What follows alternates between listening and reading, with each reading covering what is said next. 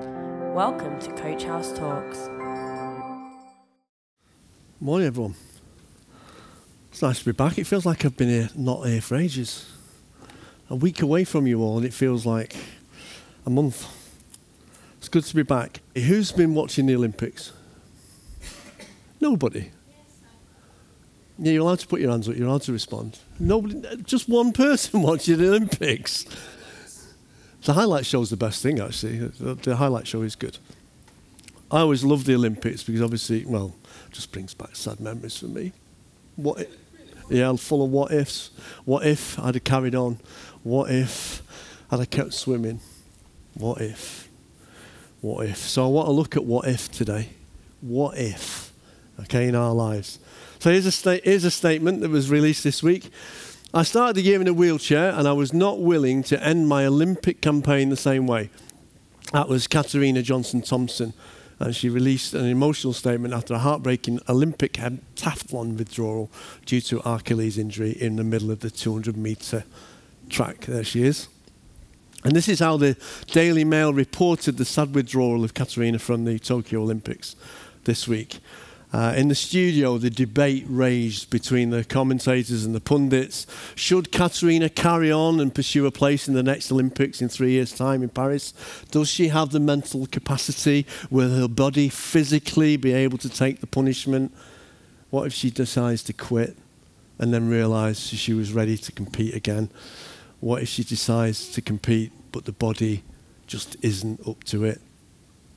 The Daily Mail quoted Katarina in their report in emotive scenes at the Olympic Stadium on Wednesday, Johnson Thompson uh, refused a wheelchair when she was stricken on the track. And there she is. And instead insisted on finishing under her own steam before withdrawing from the competition. She explained, I started the year in a wheelchair and I was not willing to end my Olympic campaign the same way. To make it to the line was a miracle. Not only to do that, to be, but to be on my way to putting a decent score together is heartbreaking.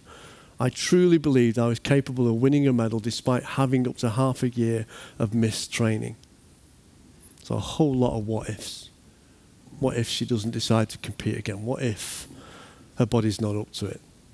Only she can make that decision, assess the facts, determine her mental and physical well being, and decide her outcome. Now, there are plenty of other people who will be making the same kind of life changing decisions on a daily basis. And we're all included in that. Not necessarily from a sporting standpoint, but it may be a career decision, an academic choice, or even a life change due to changing health. It may even be in relation to 16 months of COVID and restrictions. All these are valid. But surely the biggest what if is that of our eternal destination. Now, many will tell you that although we have so many choices available to us, choosing our destiny is not one of them. There are plenty of scriptures contained in the Bible to base this on, but equally, there are just as many to make the opposing view that the eternal destination is one of our choosing. We choose to reject, we choose to go our own way. So, unfortunately, whilst having a good theology matters, it can surely detract from the most crucial point and the most crucial question that we need to ask ourselves Where is your final destination going to be?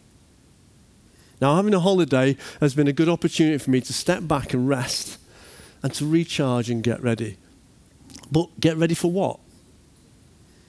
I read an interesting article by Adam Ramsey, an Australian pastor, who was trying to balance the tension between Christians who base all of their theology on the written word and the ability to interpret and apply with complete authenticity God's word today, and those who prefer an experiential theology based on the leading of the Holy Spirit and often heartfelt emotion. Now, I've long argued that the complete Christian life is determined by a healthy balance of both views. We need to know the scripture, but also we need to have a living relationship with God through the Holy Spirit by which we can understand and enjoy our Christian life. After all, as Ramsey states, a sharp mind with a cold heart is as big a fail as a heart radically on fire about nonsense. Okay? A sharp mind with a cold heart is just the biggest fail as a heart radically on fire about nonsense. Now, I've seen both camps, and I'm sure you have as well. Those that just say, no, Scripture is the final authority, which it is, but they then try and force everything in Scripture into today's society, into today's life. And they have no understanding at all that God's Holy Spirit can lead you today. But on the other side, there are those that just rely on the Holy Spirit and heart feelings and everything else, and they don't have any attention at all to the balance that we must have from Scripture.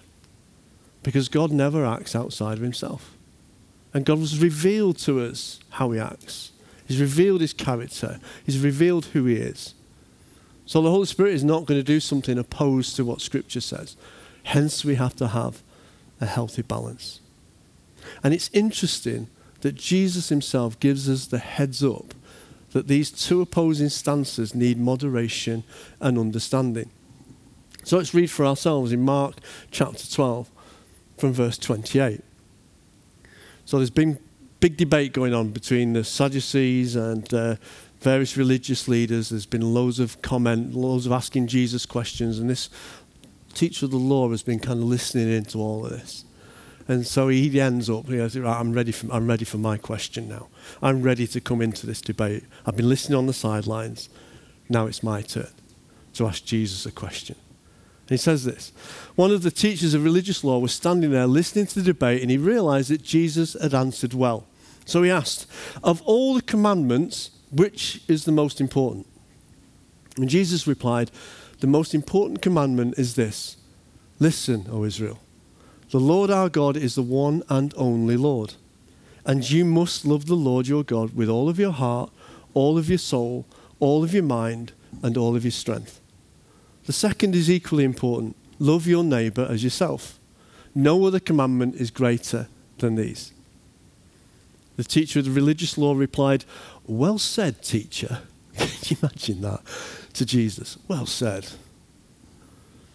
You have spoken the truth by saying that there is only one God and no other. And I know it is important to love him with all of my heart and all of my understanding and all of my strength, and to love my neighbor as myself.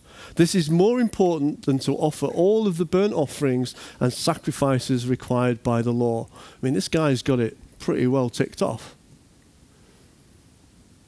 Love the Lord your God with all of your heart, all of your soul, all of your mind all of your strength?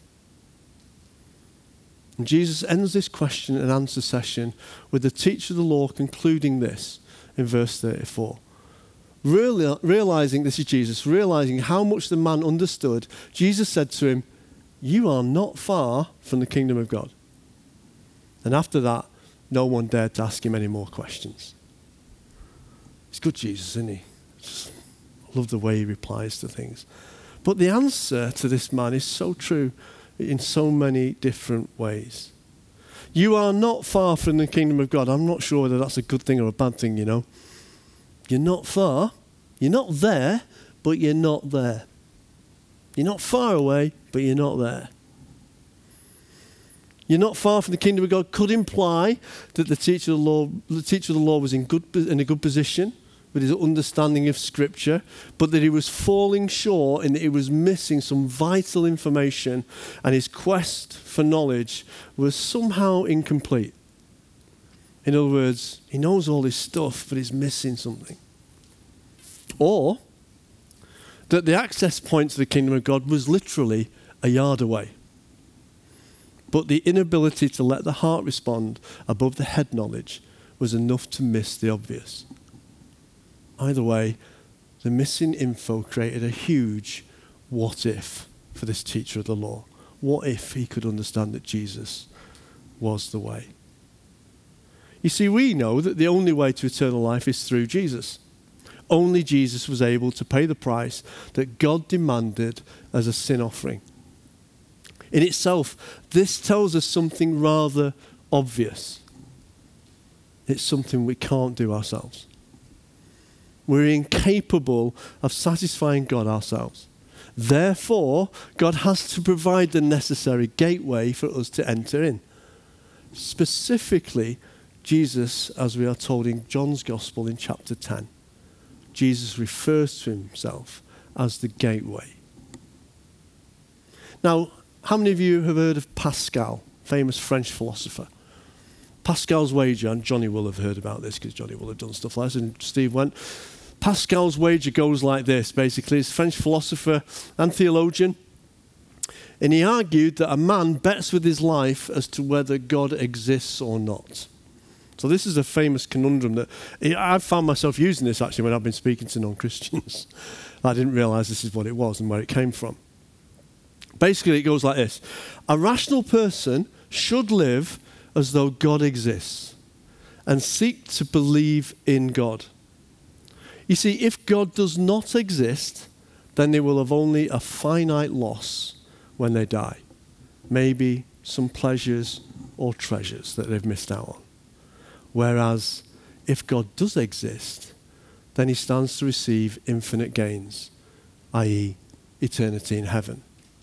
Now, I've used this argument with somebody. I remember being in the police having a ch- chat with somebody who was a, he was a bodyguard, actually, or one of these door guards. And I was chatting to him, and, I was, and he was going, No, no, God doesn't exist. There's no, such thing as God, blah, blah, blah, blah, blah. And I just went, Well, listen, I do believe there's a God, and I'm going to live my life as though there is a God. And if at the end of the day, when I die, I'm wrong, then what if I lost? Not a great deal. However, you, on the other hand, who are standing there saying there is no God, when you die and you find there is a God, what have you lost? And I use this argument in order to try and gain people to the Lord. And it's Pascal's argument. It's a clever argument. And it's one that I suspect the teacher of the law was also betting on. I live my life well. I do all the things I should do. I do what the law says. If I live by the rules, I gain eternity. The actual truth is that mankind is incapable of satisfying a holy God and needs to rely on God's grace and mercy to rescue him. Jesus was sent as an ultimate rescuer to redeem or pay for our guilt and sin and restore us to God and eternity with him. There is no other way. John 14, verse 6. I am the way, the truth, and the life. No one can come to the Father except through me.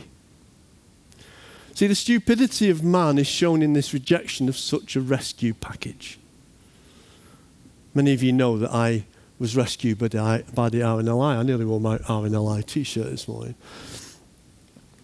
And it's a bit like me struggling in the sea, knowing that I'm at the end of my life, that there's nothing else I can do, and then the RNLI turns up in their lifeboat and the helicopter in my case to pull me from certain death, and then me going, No, no, I don't need you.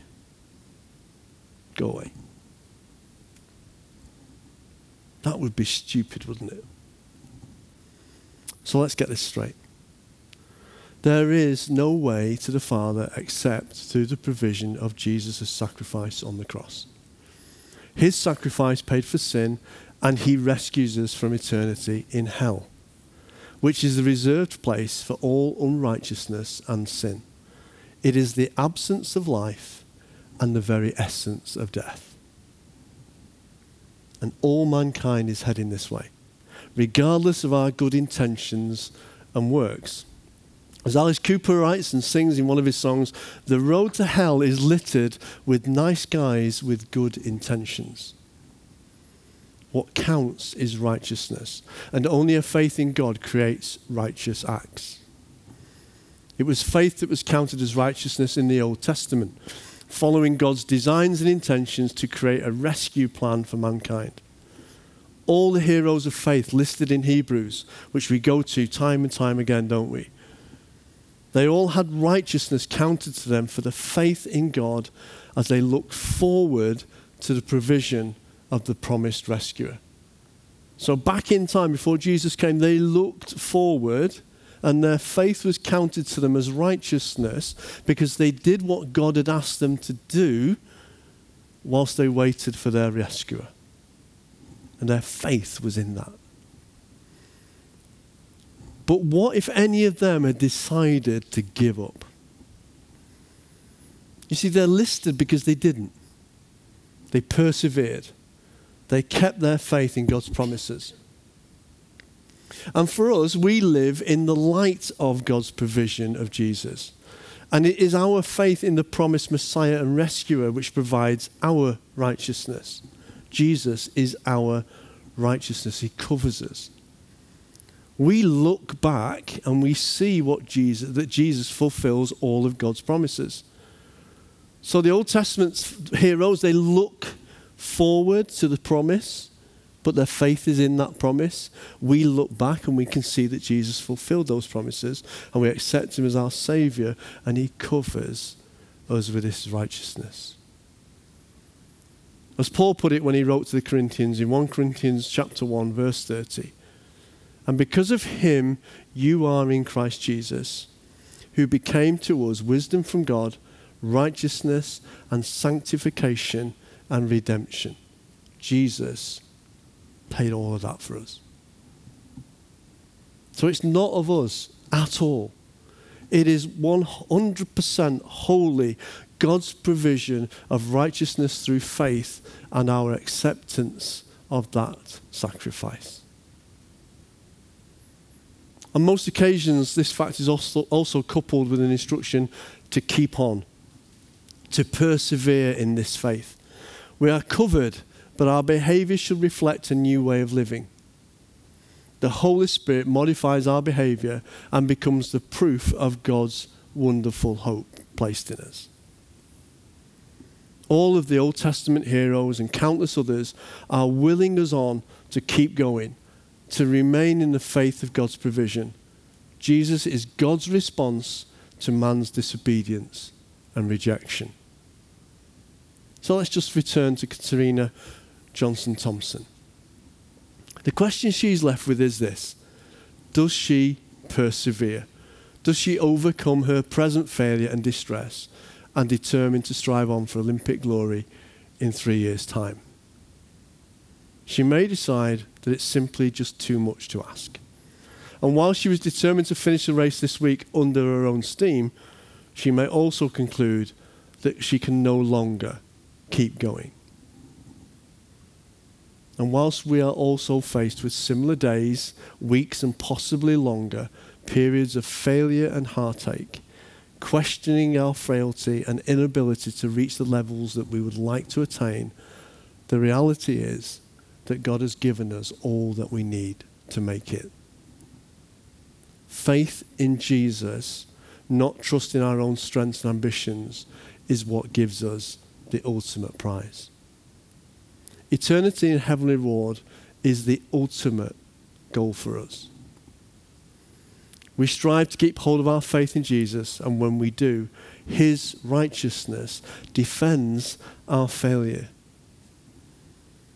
You said this morning that sometimes we feel a little bit kind of as though, what you know, what we need more. Is this it? Sometimes we do feel like failures. The failures get on top of us the times that we let God down get on top of us. Our frailties get on top of us. When we fail, Jesus' righteousness defends our failure. He died for it. He, def- he died to defend you. He died to bring you back to God. And when we fail, his righteousness defends that failure. However, we assess how we stand today, make sure that our understanding of what is required is rooted in biblical truth. And let the emotion of the heart provide the experience of the one that we've been created to worship. It's like the rocket fuel. It's like we're born to praise, we're born to just worship God. And we have everything we need to know about God. We have everything that we can understand God by. And the Holy Spirit and our heartfelt responses to Him is like rocket fuel that allows us to worship Him fully in our very being, in the circumstances that we find ourselves. Without Jesus, there is no hope of forgiveness of sin and eternity with God.